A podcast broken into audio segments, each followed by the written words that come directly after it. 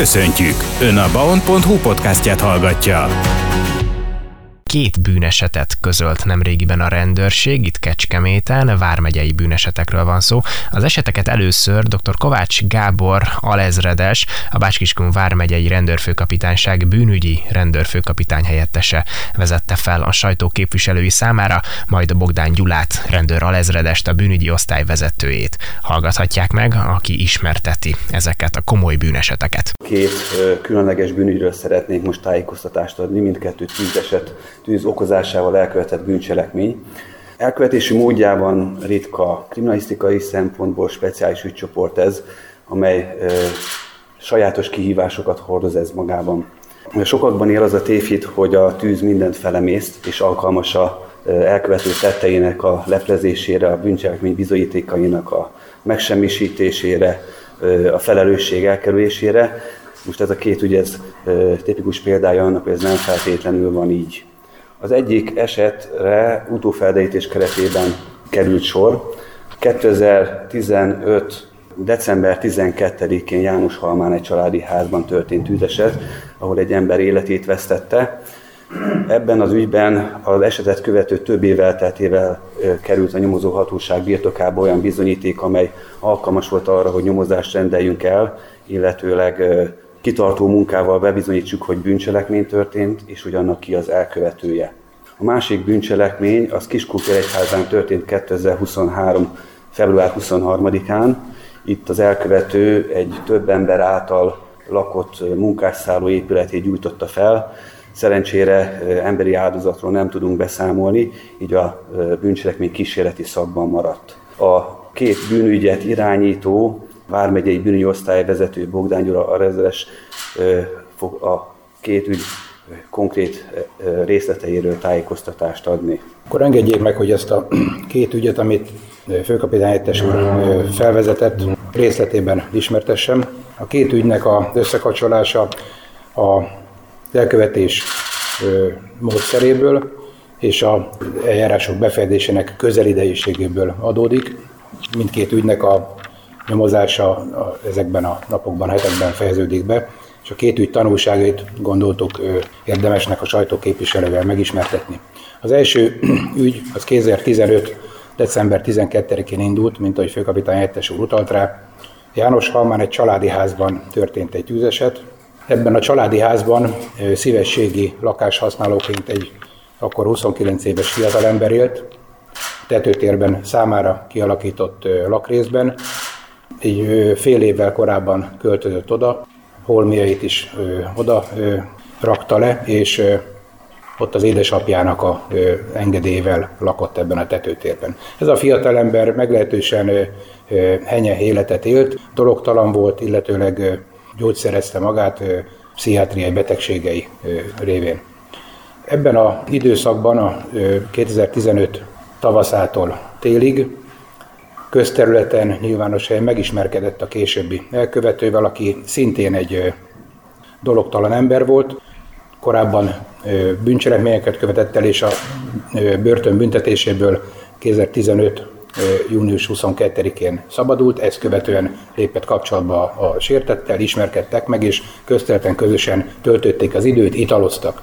Sőt, az ital mellé gyógyszereket is fogyasztottak, és így megfelelő módon kábult állapotban élvezték az életet és egymás társaságát. Bűncselekmény napján a házigazda nem tartózkodott a lakásban, sőt János Halmán sem, és ezt a lehetőséget kihasználva, mint egy szórakozásként a sértett fiatalember elhívta az alkalmi barátját, aki ebben a lakásban még nem is volt korábban, és ezt a későbbiben sikerült is bizonyítani, tájékozatlan volt a cím hollétét, a háznak a, a leírását illetően, megérkezett 20 óra 36 perckor a lakáshoz, és elkezdték a közös szórakozást, italozást, beszélgetést, ami órákon keresztül tartott, hozzávetőlegesen olyan éjfélig, és mind a ketten a később ebben leittasodtak, és gyógyszer hatása alatt még inkább bodult állapotba kerültek.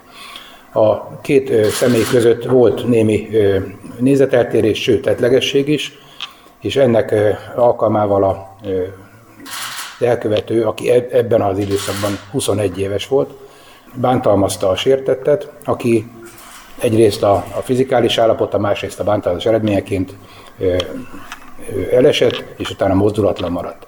Az elkövető ezt a ö, helyzetet ö, értékelte úgy, hogy ő szerette volna a bántalmazás körülményét, egyáltalán az ott tartózkodásának a nyomait eltüntetni, és erre a megfelelő módszert, módszerként a helyszín felgyújtását gondolta. Egy szomszédos szobában tüzet gyújtott, az ott lévő felhalmozott éget, égető anyagok meggyújtásával, és a tüzet észlelve, tüzet látva, azt abban a, abban a hatásaiban belenyugodva elhagyta a helyszínt, a földszintre leérkezve viszont még jó néhány vagyontárgyat, ami a kezeügyébe került, magához vett. És ezt követően távozott. A tűz órákon keresztül fejlődött olyan állapotba, hogy a tetőtér teljes terjedelme éget, ezt észlelték a szomszédok, és hajnal négy óra körül értesítették a tűzoltókat, és utána megkezdték a, a katasztrófavédelmi szakemberek a tűzoltását, és ekkor találták meg a tetőtéri lakrészben a sértetnek a holtestét. Igen, igen megrongált helyszínű volt. Ilyen helyszínen gyakorlatilag nem csak az elkövető nyomait nehéz földeríteni, klasszikusan nyomkutatásról, lábnyomról, újnyomról, genetikai nyomokról nem igazán beszélhetünk ezen a helyszínen, hiszen látható, hogy mennyire komoly pusztítás végzett egyrészt a tűz, másrészt az oltási munkálatok mennyire megváltoztatják ilyenkor a helyszínt. Tehát ebből a helyszínből kellett dolgoznunk, és az előbbi közlést, amit elmondtam, azt a nyomozás és más eljárásoknak az irataiból tudtuk megismerni, és raktuk össze ezeknek a adatokból a, a tényállást. Tűzoltó kolléga csákjával és különböző kézi szerszámokkal próbálja a rétegzett égési törmelékből a talajt kiszabadítani, és ennek során, az ilyen művelet során került elő a sértett holteste is. Mint visszatérek a cselekményre, az elkövető eltávozott a helyszínről, eltulajdott tárgyakat, ezeket értékesítette a következő napokban, és a tulajdon, az eltulajdott tárgyak értékesítéséből került a rendőrség tudomására az, hogy ezek a holmik ebből a, erről a helyről tűntek el. És ezért a bűncselekményen, ezért a lopás bűncselekményen, a későbbiekben nyomozás eredményeként felelt is. Az elkövető és több más egy bűncselekmény miatt el is ítélték. Ugye van két esemény, egyrészt egy lopás, másrészt pedig egy tűzeset, és ennek a két eseménynek az összekapcsolása hosszú időbe tellett, sőt, közvetlen bizonyíték nem is volt erre, és a tűzeset miatti rendkívül a haláleset miatt a Kiskunalasi rendőrkapitányság közigazgatási hatósági eljárást folytatott, amit azzal fejezett be, hogy bűncselekmény gyanúja a halálesettel kapcsolatban nem merült fel. Ezek között a körülmények, ez egy 60 napos eljárás, valóban nehéz lett volna ebben a 60 napban kideríteni azt, ami csak évekkel később a mozaikok összeállításával sikerült a nyomozásunk eredményeként. A elkövetőt ezekért a bűncselekményekért ennek a innen származó holmiknak az eltulajdításáért is elítélték, és töltötte a büntetését, a későbbiekben kiszabadult, és érdekes módon további bűncselekmények követett el, és volt a bűncselekmények sorában olyan, amikor egy gépkocsi feltörésnek a nyomait a gépjármű felgyújtásának megkísérésével próbálta meg intézni. Tehát egy ilyen elkövetői névügyet azért ragaszthatunk ehhez a fiatalembernek a működéséhez. Ez 2021-ben történt meg az a fordulat az ügyben, amikor azokat az adatokat, amiket a korábbi öt évben felmerültek, egymás mellé raktuk, rendeztük. Egyébként magá, magám a közvéleményben is ott lebegett ez a mendemonda szóbeszéd, hogy történt egy lopás, ami bizonyítható ennek az elkövetőnek a sérelmére írható, és történt egy tűzeset. Ennek az összekapcsolására mendemondák már János Halmán is szárnak keltek, viszont bizonyosság, olyan bizonyíték, ami ezt alátámasztaná, ez nem került felszínre. 2021-ben viszont megfelelő krimináltaktikai ajánlások, módszerek bevetésével bizony az elkövetőt megszólítottuk, és ő ezeket a eseményeket elrendezve, kronológiába rendezve elismerte, hogy ő gyújtotta a tüzet, és ő, lopta el a, tüze, a helyszínről a később előkerült tárgyakat. Nagyon komoly nyomatékot adott az elkövető beismerésnek a későbbiekben beszerzett tűzvizsgálati szakvélemény, ami mind a tűz terjedését, mind a tűz keletkezésének helyét rendkívül pontosan le tudta írni, modellezni tudta, és alátámasztotta a idegenkező tűzokozást. Ennek eredményeként a nyomozásunkat lefolytattuk, az eredmény szerint más személy nem kapcsolódott ehhez a bűncselekményhez, az elkövető pedig más bűncselekmény, mert jelenleg is szabadságvesztés büntetést tölt, és a nyomozást befejezzük, befejeztük, és vádemelési javaslattal a Bácskiska megye főügyészségre adtuk. A másik esemény tűzokozás köti össze az előzővel, viszont itt az elkövetőnek a célja nem a sértett megölése volt, hanem pusztító hatás kiváltása, ami a tűz kapcsán ebben az objektumban várható volt. Ez egy, ez egy asztal, alul, alul asztalos üzemként működő ö, ö, objektum, fölül pedig munkásszálló van kialakítva. A munkásszállóban ö, egy közeli üzemnek a dolgozói vannak elhelyezve, és ezek között 18 fős szoba komplexum volt kialakítva, lakó objektum, és a lakók között volt egy, egy 34 éves kelet-magyarországi származású férfi, aki a munkahelyén, a körülbelül fél évig dolgozott ezen a munkahelyen, a munkahelyén nem állta meg a helyét. Rendszeresen került a munkát, betegszabadságra hivatkozott, gyakorlatilag azt gondolta, hogy ő nem dolgozik, viszont a fizetését kapja meg. Ezt nyilván a munkáltató és a szállásadó nem tűrte sokáig, és felszólították arra, hogy hagyja el az objektumot, és ezt a, ezt a felszólítást az is megelőzte, hogy rendkívül nehéz volt ezzel az emberrel együtt élni a a lakótársaknak. A lakótársakat állandóan vegzálta, zaklatta, a vagyontárgyaikat megrongálta, és nagyon zavaró volt az ő személy, személynek az ott tartózkodása, és a lakók is panaszkodtak, akik ugye dolgozók voltak, a lakók is panaszkodtak. De január, bocsánat, 2023 Február 23-án történt az az eset, amikor a dolgozók napközbeni távolléte miatt mindösszesen két személy tartózkodott az elkövetőn kívül ezen a, ebben az objektumban. Az egyik szemét kimondottan a munkáltató azért kérte, hogy maradjon ott otthon, hogy figyelemmel kísérje az elkövetőnek a távozását, ugyanis nyomatékosan felszólította a munkáltató és a szállásadó, hogy távozzon hagyja el a munkásszálló épületét. Ezt ő vonakodva bár, de megtette, és a hátra hagyott munkatárs jelen volt, és volt még egy beteg szabadságon lévő személy a szobákban. Az elkövető távozása, távozását megőrizően úgy gondolta, hogy ilyen módon áll bosszút a munkáltatón és a szállásadón, hogy felgyújtja az objektumot.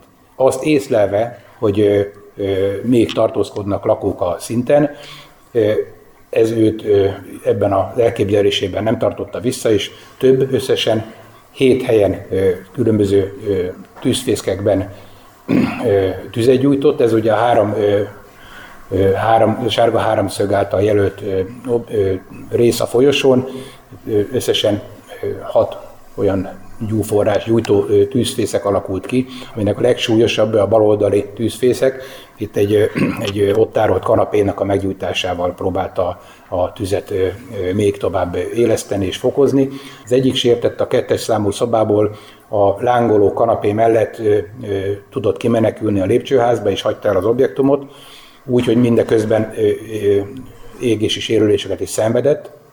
A másik sértett pedig a szobájának az ablakán a időközben a tüzet észlelő, a földszinten dolgozó munkások által létrával biztosított menekülési útvonalon az emeletről ablakon keresztül hagyta el a akkor már lángoló területrészt. A lépcsőházon át távozott személy lent találkozott az elkövetővel, aki éppen békésen a bicikliét fölszerelve, bőröngyét magához véve elindult a helyszínről, és tudván azt, hogy tűz van, távozott. A hátrahagyott munkatárs, aki ugye az elkövetőnek a figyelemek kísérése véget maradt az objektumban, ő értesítette azonnal a munkáltatót, utána a telefonos riadólánccal a rendőrség is értesült róla, és a innen körülbelül 4 kilométerre lévő vasútállomáson sikerült az elkövetőt elfogni, miután megvette a menetjegyét Félegyházáról távozóban.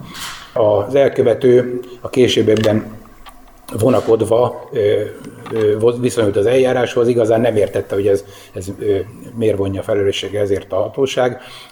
Elmaros vizsgálat történt, és nincs kizáró körülmény a büntetetőségét illetően Mindenzonáltal az ő motivuma egyértelműen a pusztító, a tűzpusztító hatásának kiváltása és a minél nagyobb kár okozási szándék volt, még annak árán is, hogy tudta, hogy bent emberek tartózkodnak. Ennek a bűncselekménynek a minősítése az több ember sérelmelkedett, különös kegyetlenséggel elkövetett emberős kísérlete. Szerencsére az emberetben nem esett kár, de mint ahogy leírtam, a két sértetnek nagyon komoly veszélyben volt az élete. Az előző bűncselekmény minősítés az meg háromszoros minősítésű emberölés, különös kegyetlenséggel, aljas indokból és védekezésre képtelen személyisére megett emberölés befejezett stádiumban.